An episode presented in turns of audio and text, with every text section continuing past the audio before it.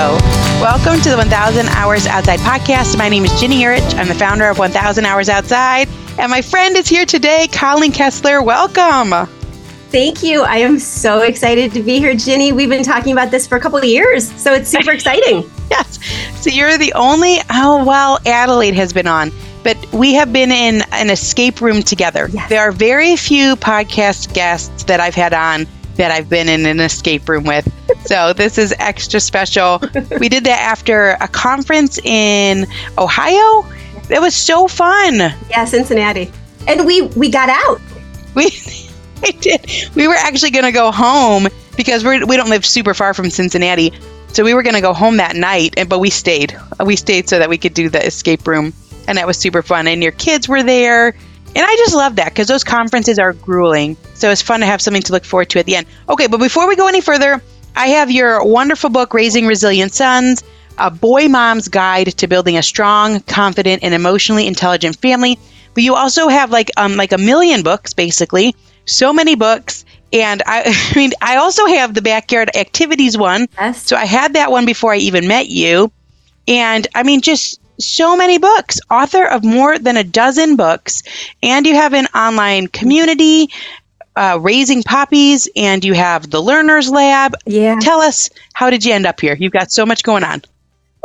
yeah. Well, so I started. I started actually. So I've been, I'm a teacher. I have a master's degree in education. My focus is and was um, on gifted and twice exceptional kids. I worked as a gifted specialist um, for about 10 years before I left teaching, 15 years of teaching altogether. Uh, my husband's still a teacher, he's a reading specialist. And I left teaching originally actually to write full time because I was already writing. I was writing books for teachers, for kids, for parents. And I loved it. And I thought, hey, this is perfect. I can write during the day and be home for my kids when they get, you know, off the bus. And it'll be just the perfect life working from home and and making cookies for my kids and and whatever. And, you know, best laid plans and all of that. My oldest is profoundly gifted with a lot of anxiety, hyperactivity, and all the stuff that doesn't fit with boys in school. And it was a disaster. It was an absolute disaster, but you know, God puts you where you need to be, right? And I was already home working from home when kindergarten and 1st mm-hmm. grade were disasters. So, kind of under duress, kicking and screaming, I pulled him out in the middle of first grade and he turns 21 in a week and a half. So that was a long time ago. And because I was already writing and had left teaching with the understanding that we needed that second income, I just kept writing. And I started a blog at the time and I was writing about our adventures, kind of homeschooling gifted and twice exceptional kids. And nobody else was. And I was coming at it from the perspective both as a gifted specialist who got the way the brain worked as well as someone in the trenches doing it all day. And things started resonating. So I started focusing my writing more on that and serving and coaching and consulting families who were also pulling their kids out when they were quirky and outside the box thinkers and needed more you know support with emotional intelligence and social and emotional skills and here I am now. This is our 15th or 16th year of homeschooling. I mm-hmm. still have a 16 year old, a 14 year old, and a 10 year old at home.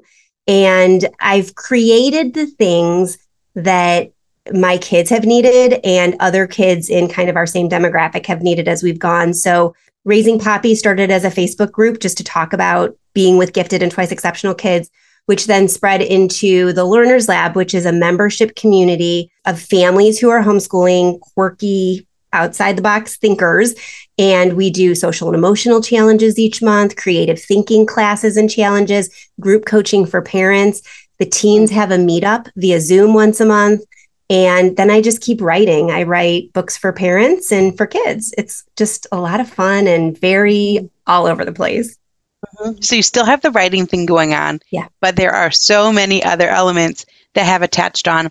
Can you unpack a little bit more gifted and twice exceptional? Yeah. Because these are words that get thrown around a lot, mm-hmm. but then I think there are probably a large percentage of people out like myself who maybe don't fully understand the ins and outs of nuances. Those. Yeah. Mm-hmm. Yeah. Yeah, absolutely. So that is my background. And one of the things I love about my experience when I was studying for my master's in gifted education, which I'll talk about, we also, uh, the place that I went had um, a professor, the head of the department, was very much focused on the social and emotional needs of kids who don't fit the neurotypical kind of box. And that was a long time ago. I mean, we're talking 20 years ago. Neurotypical and neurodivergent was not really used, right? We had everybody separated into different boxes, but essentially, it's being neurodivergent. Your brain is divergent from like the typical kind of bell curve. And gifted is clinically when a kiddo's cognitive abilities are about two standard deviations above average. So, if we're talking just clinical, right? So, if you would test that child's cognitive abilities, they are about two standard deviations or more above average IQ, like where the typical kids fall. But kids who struggle cognitively tend to be two standard deviations below that average. So they're just mm. as discrepant from neurotypical, which we have since found through research and working with kids and realizing that brains come in all sorts of shapes and sizes is that they, because of that similarly divergent brain function. A lot of times, kids who are really bright in one area are also kind of behind or lagging in other areas. So that's where we get like a twice exceptional kid. That's what that means that they are both cognitively advanced but also struggle with some other kind of neurodivergency. So, like, you get kids who are very, very bright, like my son, who grasp concepts pretty quickly, but at 12 years old is like throwing the mulch on the playground like a three year old because socially and emotionally he's not quite there yet because his brain's been focused on the thing that shows, you know, academically in his case. Whereas um, one of my daughters is very, very creative and an outside the box thinker and problem solver in a non traditional kind of way, not like mathy problems, mm-hmm. but she's very empathetic. She nurtures younger children. She does not really fit with same age people. She gets mm. along with adults or she gets along with itty bitty kids because her brain is both advanced in some ways and then behind in others. And she also struggles with dyslexia. So, a gifted child on paper is someone cognitively advanced. A twice exceptional kid on paper is someone who's cognitively advanced, but then also has some kinds of struggles. But. Overall, it's anybody that has some kind of neurodivergence, a difference from the norm is what we would think mm-hmm. of.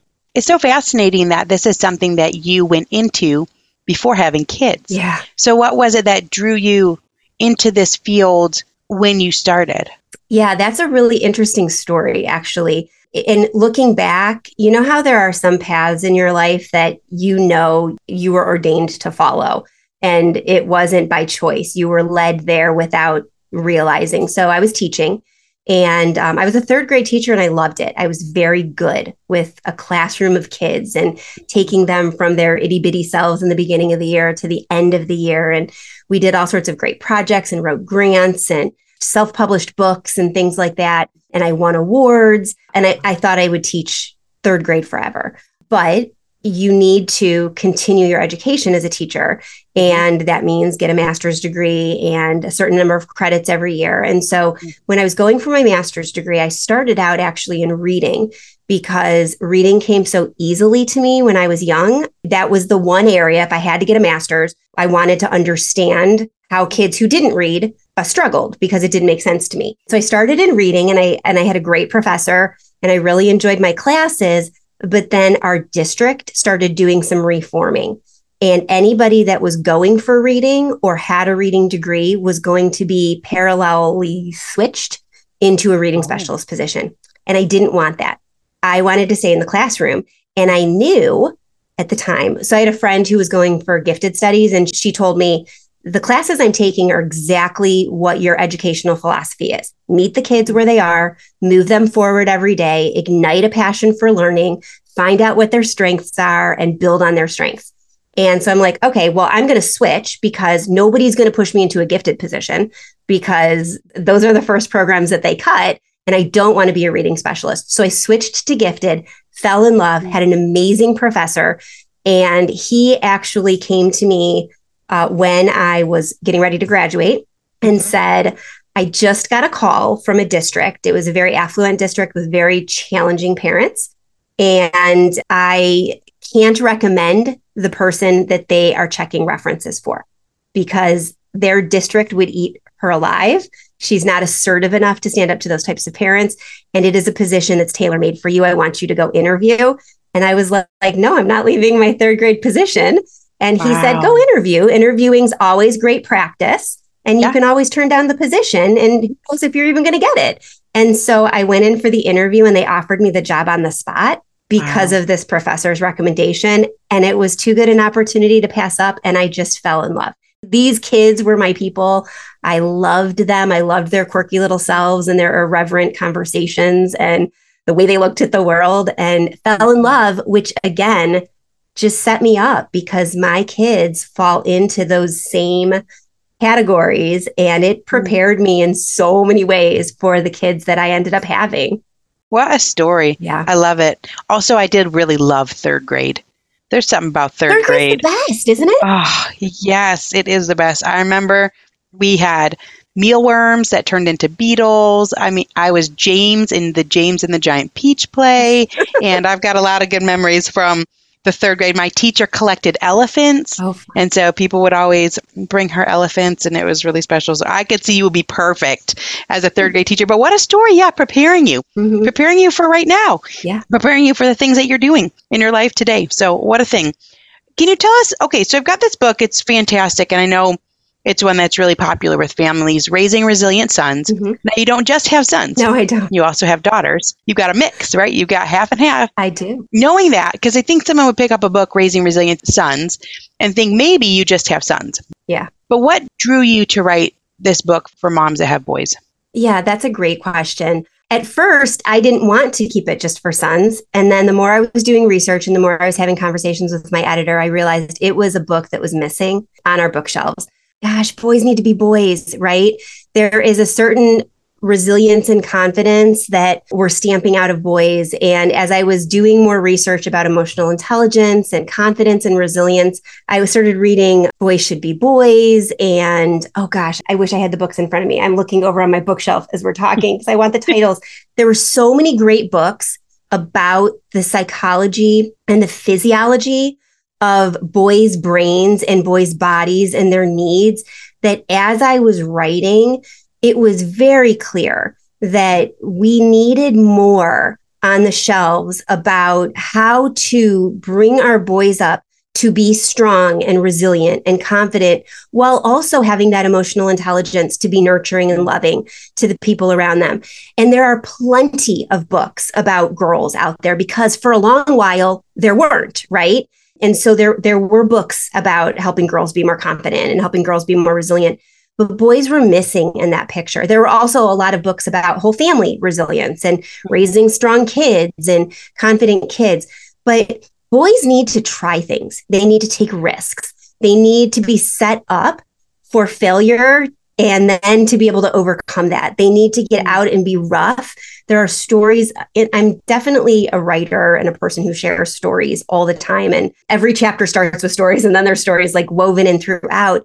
And as I was again researching and then writing more and more of the stories were about things that my boys were going through and and had gone through and my boys are bookends so they're 10 years apart trevor is going to be 21 and Isaac is 10. And there's so many things about those two bookends that are so different from the two girls in the middle. It's in their very nature.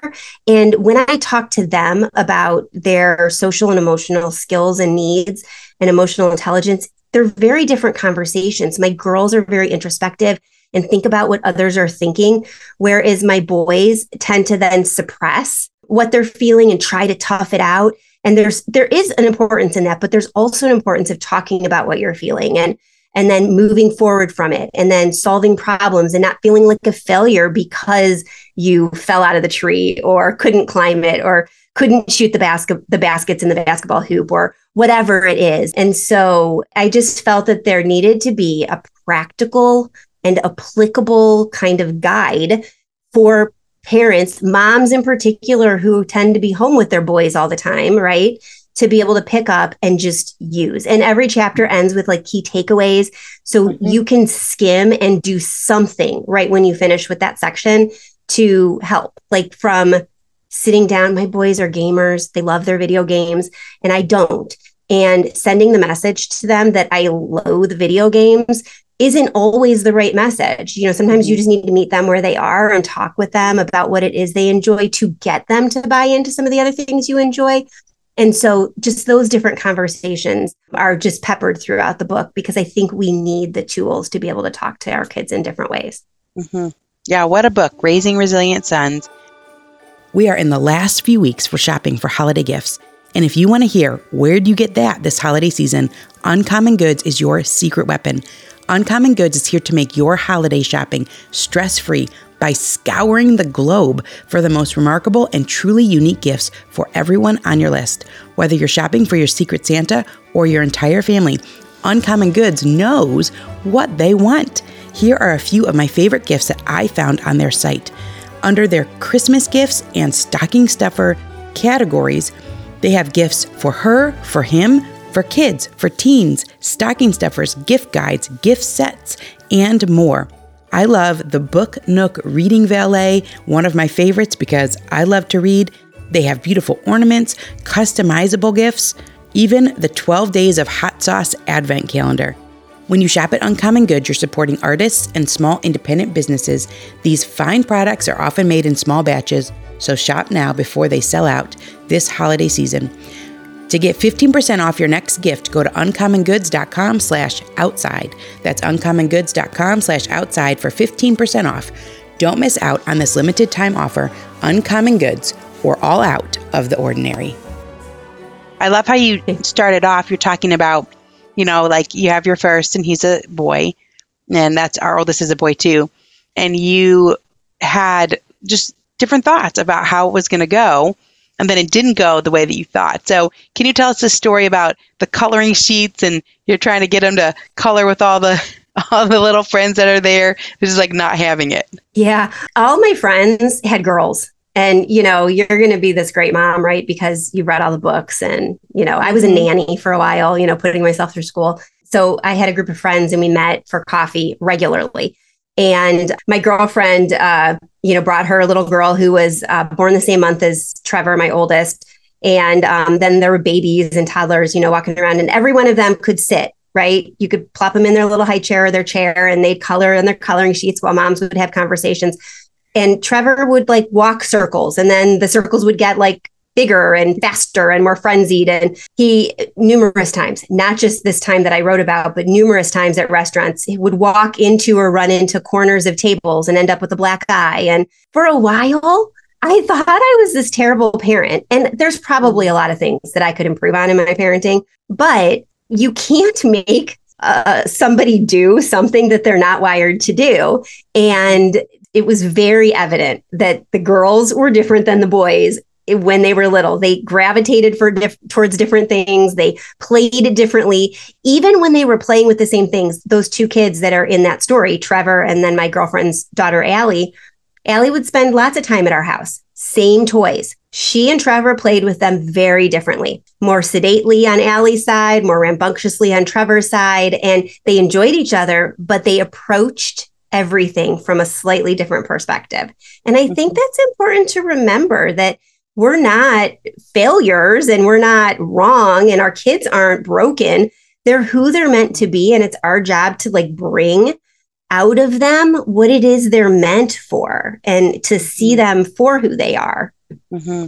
And you could see that right from the get go. Yeah. I mean, right from the very beginning, you've got little ones in high chairs and you see it right from the beginning. It's a good thing to notice. Mm-hmm. One of the key themes in this book is helping children develop their emotional intelligence. And you have this beautiful story about the candy cane at Walmart yeah. with your son. Uh, I would love to hear that story and then maybe slide into how do we help our kids develop emotional intelligence? And I guess in this particular case, really focusing on our sons. Yeah, that's a great story. And it just chokes me up almost every time I hear about it and think about it. So, years ago, um, we we tend to take off. Actually, not even years ago, still now, we tend to take off homeschooling for most of the months of November and December, uh, starting around Thanksgiving, because we have four birthdays and Thanksgiving and Christmas and mm-hmm. Advent and New Year's, and then it ends on January second with my youngest son's birthday. And so I always tried to do things that we could just fully embrace this season. And one of those things was just random acts of kindness. Way back in the beginning, when um, I first started my site, Raising Lifelong Learners, it was very, very much a blog from 15 years ago, you know, or 10 years ago where you know lots of stories about what you're doing free printables and things like that. And i did a random acts of kindness challenge with different ideas. And so we did it too. We had a, a, bag in our car. We had different ideas of things that we would do each day. Sometimes we'd go to chick-fil-a and like buy ice cream for a kid that was in there or whatever. But we also had in the car a basket of gift tags and candy canes and little notes on the candy canes that said you know you're special or or you're loved for who you are or you know have a great day or whatever and if we didn't have like an act planned, the kids would grab a candy cane. And I don't even remember how old Trevor was at this time, but I had three.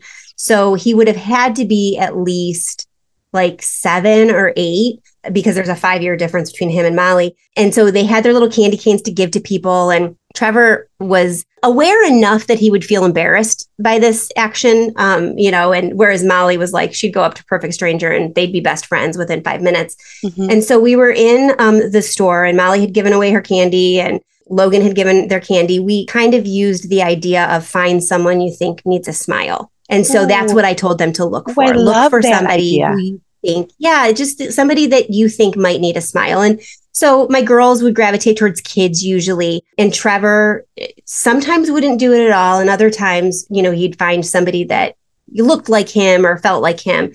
And this time we were in um, the checkout line and the checkout woman was very gruff, very gruff, very gruff looking, clearly have, having either a bad day or did not enjoy her job.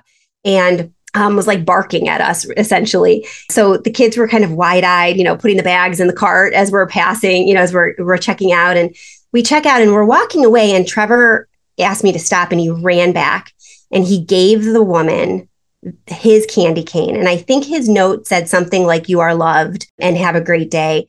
And um, he started like almost running, like run walking away back towards us. And she stopped and she came um, down the aisle and just like enveloped him in this hug. And mm. she was a very large woman, and this very little skinny, scrawny boy was just like lost in her arms. And she had tears swimming in her eyes. And she said, Thank you. And she turned back and she walked mm. back to her work and went back to checking out the next guest. And he didn't say much, but you could see like it was a very transformative moment. And mm. he felt he remembers that. I remember that as a pivotal kind of moment where it was a visual of how something super small can make a huge difference in somebody's day. She went back to her checkout area and she was smiling and she smiled at the next person in that line.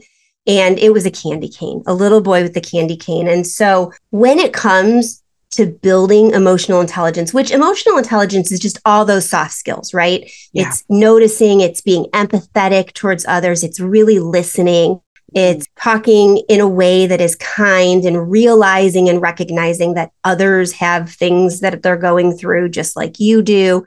Um, it's knowing that they have their own perspectives and everybody brings something to the table. It doesn't take a lot. It just takes intentionality. It takes mm. finding ways to model it, whether it's random acts of kindness. I mean, we did lots of things that were invisible, like taping dollars to toys in the dollar section, right? Um, and then visible things like the candy canes. It's showing the kids different ways that they can make an impact, even as little kids. Mm-hmm. It's also showing kids the way you talk to others by modeling. I like to tell people that and it's kind of a sobering thought. It was an epiphany for me a couple years ago. We are our kids' only example of what a healthy adulthood looks like a healthy marriage, healthy parenting. They see other people but they mm-hmm. see us at our most vulnerable, our most intimate, our worst and our best. So we want our kids to see that, you know, adulthood is worth it. Parenting is worth it. Homeschooling is worth it. And there's value to it. And we want to show them through our actions how to be a good, healthy, contributing member of that society, you know, of society in general, and then of the family, because we don't want our kids to think like, being an adult is being burnt out. Being a mm-hmm. parent is being frustrated all the time, right? The mm-hmm. holidays are a frenzy and we're just all grumpy. So by doing little things or talking to people in a kind way, you know, thanking the person at the checkout or the drive through, it's little teeny things that add up down the road to big things. So the easiest and the most in a nutshell kind of idea for building emotional intelligence and then resilience in your kids, because that goes hand in hand. I can talk about mm-hmm. that in a mm-hmm. second, is doing the little things with intention, knowing that your kids are watching and you want to mm-hmm. show them how to be a good, healthy, strong, confident adult. That's beautiful. And you have this beautiful quote in here that says, Family life is our first school for emotional learning. And I love that idea. Find someone you think might need a smile. It takes the focus here and it puts it out so that you become a noticer. But let's, yeah, let's move on to resiliency. I loved this story that you talked about because it's so true. You had this concept of being seen as being heard. And then you were talking about like how everyone is so excited to get on the screen at a sports game. And it is the truth. I mean, what in the world? It is like, I mean, everybody is performing and trying to get their friends, their family up there. And I just, I never really thought about it before. Like, like everybody tries. And then as soon as you're up there, you're so thrilled. It's like your two seconds of fame. And you were talking about, well, it just the presence and I have this under the resiliency section. I'm not quite sure why, but it's here. We'll figure it out. Yes. Let's start there. Well, you were talking about like including your kids, their presence has value, their contributions have value, you know, it anchors them, they feel valued. Mm-hmm. And then you have the sentence being seen as being heard, which I thought was so beautiful. Yeah.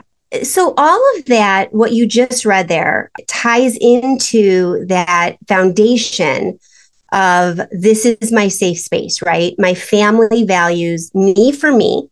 It's why in our family, everybody goes to celebrate or support everybody else. I've got you know, my youngest has played basketball. My others weren't very sporty, um, which is interesting because my husband and I met playing sports, and um, we both played sports in college. And nobody in my family is very sporty. In fact, it was very short lived in my youngest as well.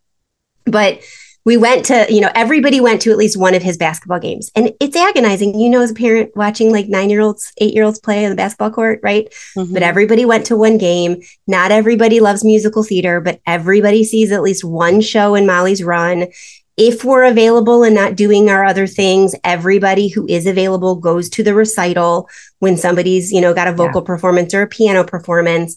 Everybody supports everybody else. Everybody knows where strengths in our family lie and where weaknesses lie. Everybody recognizes that Logan has generalized anxiety disorder. She talks about it. We talk about it. I've talked about it myself. She's actually been on a Facebook Live with me talking about anxiety from a kid's perspective. It's just beautiful. It's just part of who she is. And she knows that sometimes a panic attack will happen because her hormone levels will surge and her body will be thrown into fight, flight, or freeze. And the others know that it doesn't make Logan bad or broken. It just is. And so if she's struggling and they're around and no one else is, they can help her. Mm. It's all about being who you are for how you were meant to be and knowing that everybody has something to contribute to the greater whole of our family. Mm. Why that has to do with resilience is the most resilient, the most confident, the strongest internally kids and adults are the ones that know they have a soft place to land. They have a safe place to be. They have a support system that's going to love them forever and be there for them no matter what happens. Um, I was just working on a new book that I was telling you about, and there's a section in there where I was talking about as kids get older, I was overhearing a conversation in a coffee shop where there were two women having coffee and their friend had called them and said that, that she couldn't meet. After mm-hmm. all, she was going um, to pick her son up uh, in the city over where he was living because he'd broken up with his longtime girlfriend and um, he was going to come home for a time before he figured out what he was going to do. And they were criticizing this mom because here's this 20 something year old guy and she's dropping everything to go pick him up and bring him home and they were saying things like, I told my kid when he's 18, he's on his own. They can come home for college vacations. um, but they're adults at that point and they need to stand on their own two feet.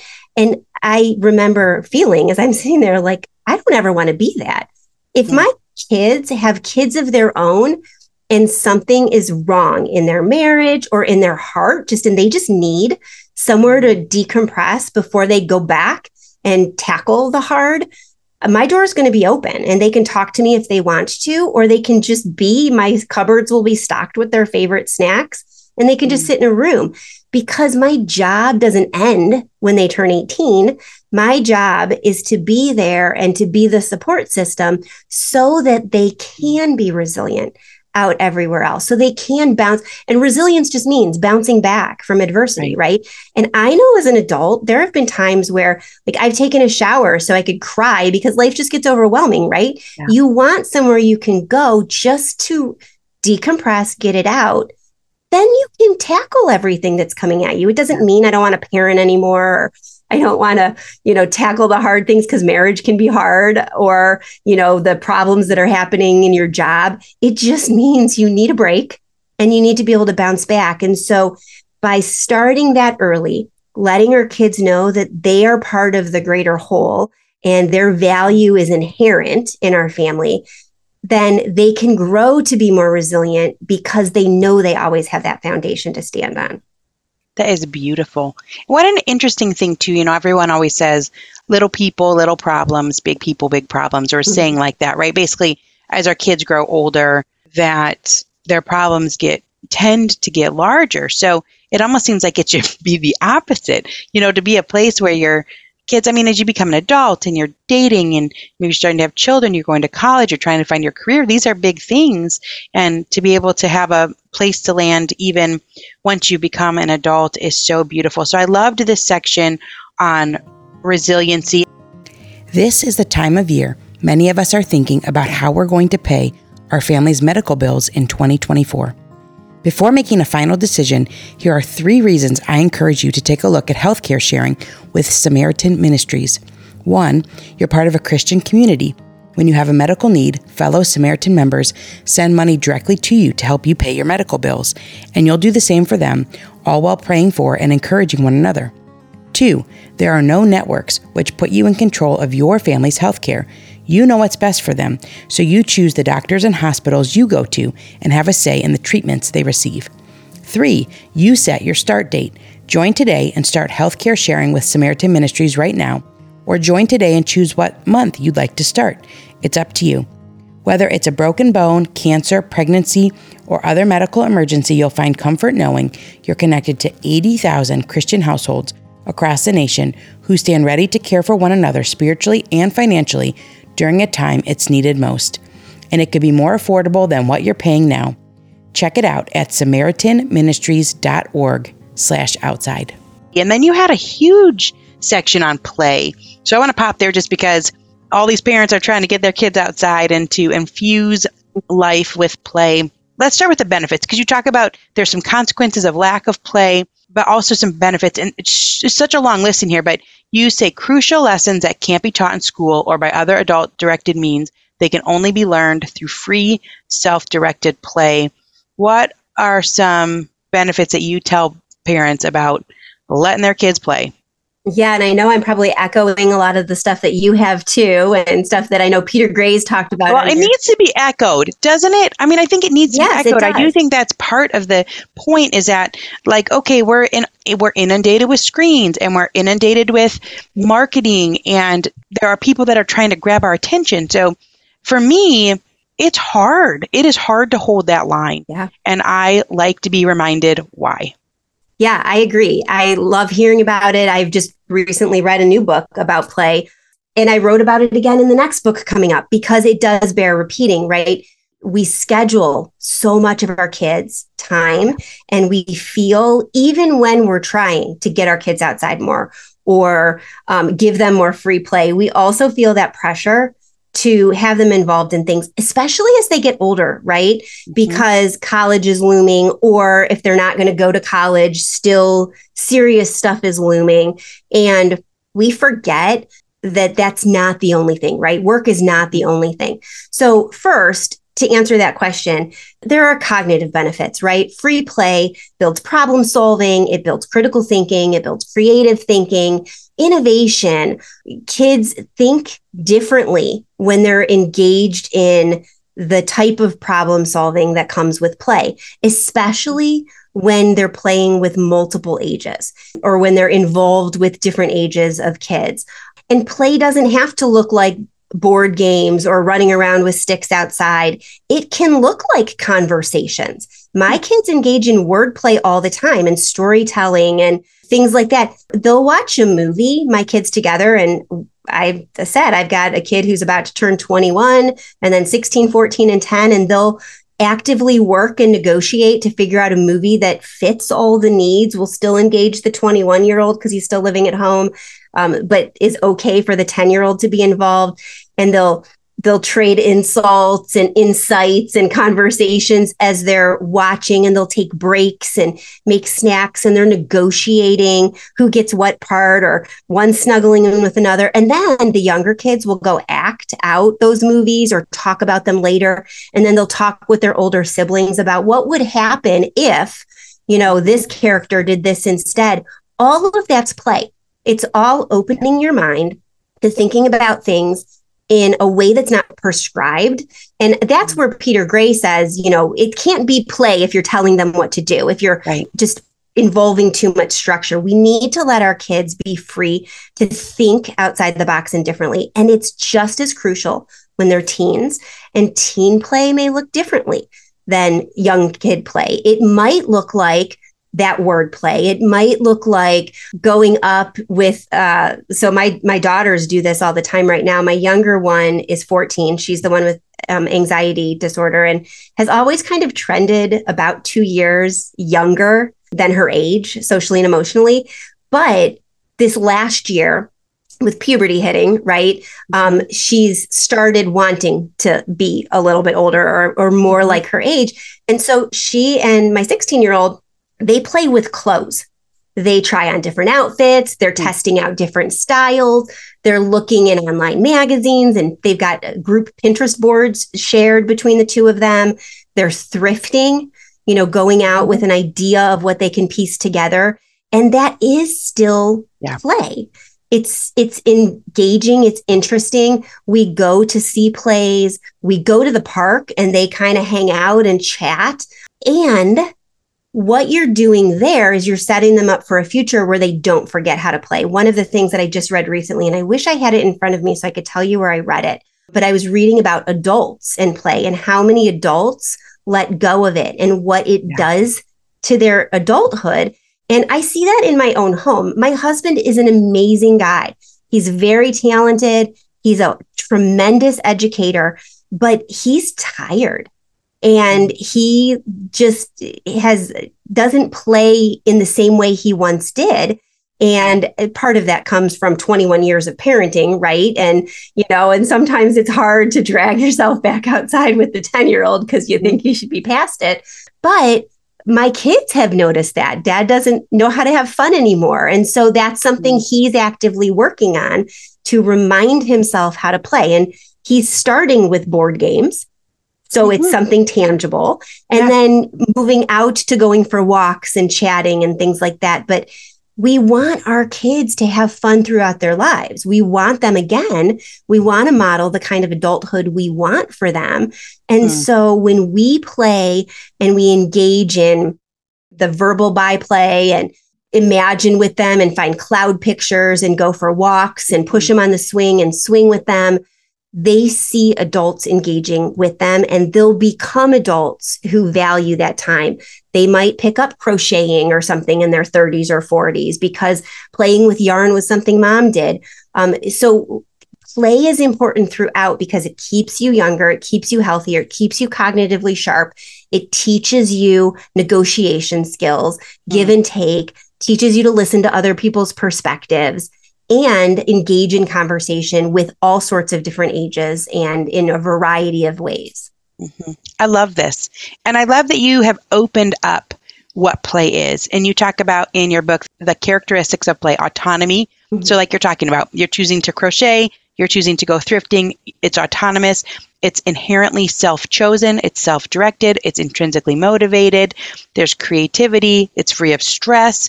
You choose it for its own sake, spans across ages and generations. So, lots of great information in this book about play. And it really actually ties into this other thing you talked about with resiliency. You said the absolute best way to develop and nurture your own resiliency. This is huge. And I think it is so true is to bring joy into your life. Mm-hmm.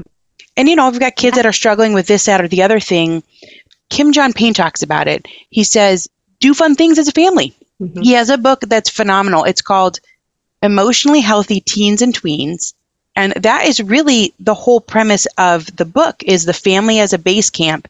And I think we all have times in our life where you're really struggling, but if you can weave in just a little bit of that kind of stuff, it definitely will change the way that you're feeling in the moment and be so helpful. So amazing ideas in here, Colleen. I just absolutely love it. It keeps going and going, but we have to move on because we're already we're running out of time. But I know that you'll be back. Okay, this was another thing that I have highlighted and bolded. also all caps. You've had Andrew Peterson on your podcast. So real quick, can you tell people about your podcast and then I want to talk about this topic here. Yes, absolutely. Um, my podcast is same name as my site, Raising Life. We tend to talk about things through the perspective or through the lens, right, of people who are homeschooling outside the box thinkers or neurodivergent kids. And just the idea of actually really that in conjunction with self direction and like delight driven, interest led kind of strength based learning, just the freedom to meet your kids where they are, love on them, and move them forward. So. Mm-hmm. Beautiful. So people can check out that podcast. Absolutely. One of your favorite episodes was with Andrew Peterson. I just saw Andrew Peterson live in Texas at a conference earlier in the spring, and it was such a moving event. I'm like, anytime he's ever anywhere near where we're at, I want to go hear him sing, but also like he just had so many deep thoughts. And one of the things that you said he talked about on your podcast was being a student of your child. You said it was one of the all time favorite interviews you've ever done. Can you talk about what that would look like in a home? Yeah. Well, I have two questions. What would it look like? And do you think, I kind of don't think I'm a super good, I don't think I'm a super good noticer. I'm not, I don't think I'm a super good student of our kids. If I actually really truly think about it, it's something I want to aspire to be. Mm-hmm. So do you think that, do you think it's a common thing that people are or an uncommon? So it's two questions. Unpack that a little bit for us. I think I'm going to start with the second part and then I'm going to come back to the first part. Okay. Um, and then tie them both together. I think that I think it's less common than we think it is. I think we think oftentimes that we're doing a really good job of noticing our kids, and we're not always doing as good a job as we think we are or should. Um, and I don't think that's through any fault of our own. We're busy. And when you're a homeschooling parent, you're even busier, right? I like to say, you know, parenting's hard and um, homeschooling is parenting on steroids, right? Because it doesn't let up. There's always something, whether it's the house stuff or the home stuff, or then someone gets sick, or, you know, there's a wedding or a funeral or a birth or whatever. There's always something going on. Really easy to get derailed. It's also really easy to just do the next thing and the next thing and the next thing. A perfect example of that years and years and years ago, we did, um, there was a, a fall hiking spree in one of our counties. And mm-hmm. if you hiked nine of 13 trails you got the first year you got a hiking stick and, and a shield and then every year after that you got a shield to put on your stick.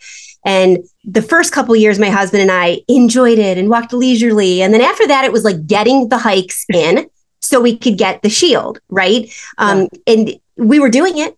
Our shields were all still there and we're doing it. We're homeschooling and we're seeing our kids every day but we're not taking time to enjoy the moment or really mm. recognize what's going on so I wasn't really good at this for a while. So Andrew and I talked, and it was one of those things that the original reason he came on the podcast was because we were both speaking at an event.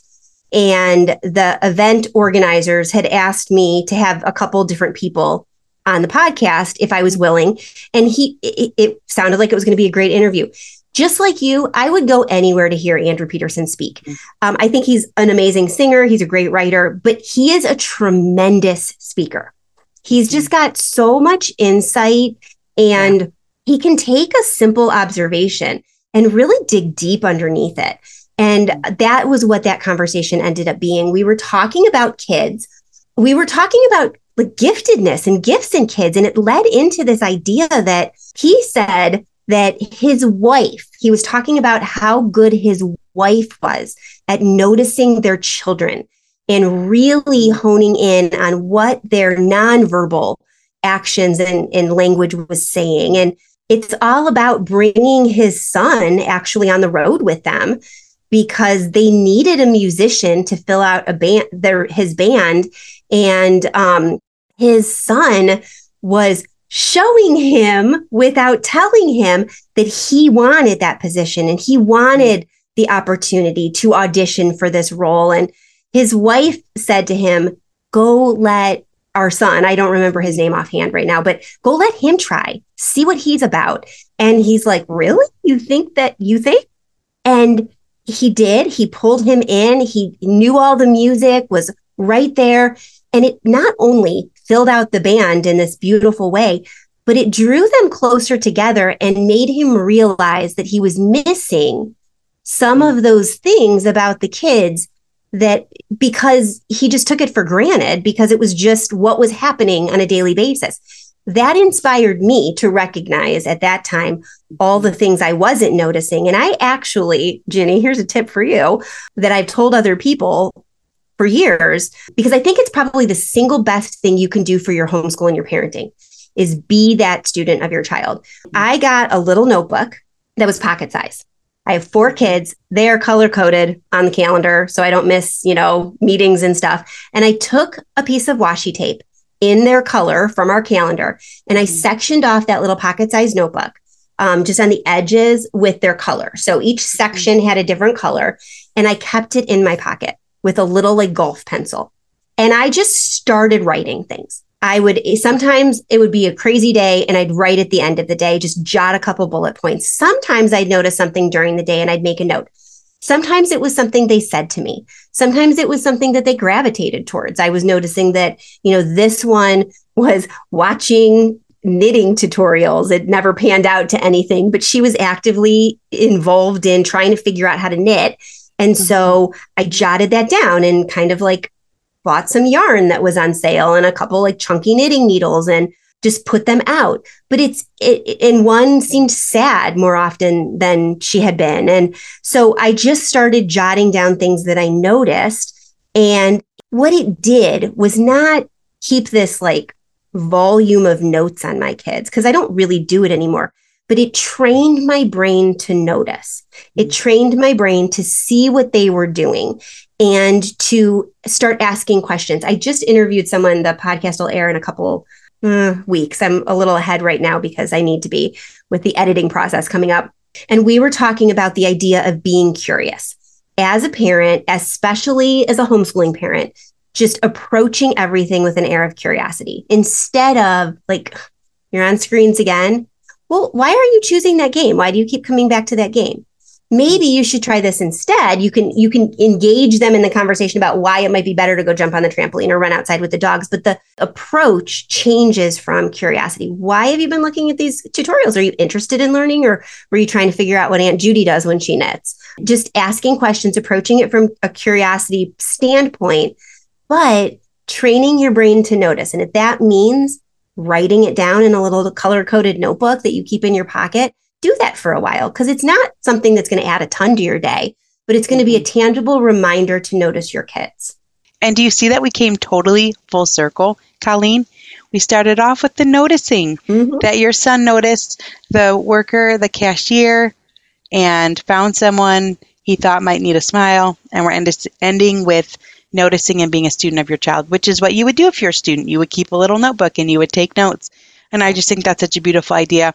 Colleen, you have wonderful ideas. You have so many books. People can find you, and I'll make sure I'll put the different links. But you offer so much. So lots of ideas for books, lots of ideas for finding information other ways too. You got podcasts and you have these communities that people can join in on. We always end our show with a favorite memory from your childhood that was outside. I love that. Okay, one of my favorite, favorite memories of my childhood.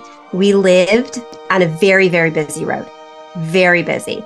But behind us, there were several neighborhoods, right, that weren't as busy, just our road. So we always went towards the back, right? And I remember two roads behind, there was this big dried out ravine area, like um, water reservoir. I don't even know what it was. It just, in my head, it's like this big cement place. And back then, like we just had to come home at dinner time, right? All the parents would like, there'd be this chain of calls, cat calls from all the houses, like the parents would continue to pick it up. So we just went out on our bikes and riding in that ravine on that cement and then ditching our bikes and hiding them under the shrubbery so we could climb trees and our bikes would be there when we came back. We just ran and ran and ran mm. Wild in this wooded area by a dried out reservoir and it had all sorts of games and imaginings and like we fancied ourselves like professional BMX bikers, you know, going up and down these cement hills and and stuff. It was just so fun to be outside all day until the calls started. And then everybody trudging you know trudging home and calling goodbyes until you were like the last one by your own house. I just i remember that. I miss that. I wish we still had a neighborhood like that where my kids could go out and experience yeah. that. Well that's all those things about play that you talked about. The autonomy yeah. the self-chosen and self-directed creativity active free of stress chosen for its own sake and spans across ages because that's how neighborhood play is. Yes. You got all the different ages out there. That's so beautiful. Colleen, I so appreciate you coming on. What a treat. I know you'll be back. Yes. Because you have a book coming out in July called The Homeschool Advantage. People want to find more, they can listen to you. have so many brilliant podcast episodes. And wow, the content just spans everywhere. So, what a gift for mm-hmm. families that they can kind of meet in with what you're doing in a lot of different ways, whether it's reading a book or listening to a podcast episode or joining a community. There are so many ways to connect with you, coming to hear you speak. I know you speak all over the country. So thank you so much for being here. Thank you for having me. This was so fun, and I'm so glad that we finally got to do it.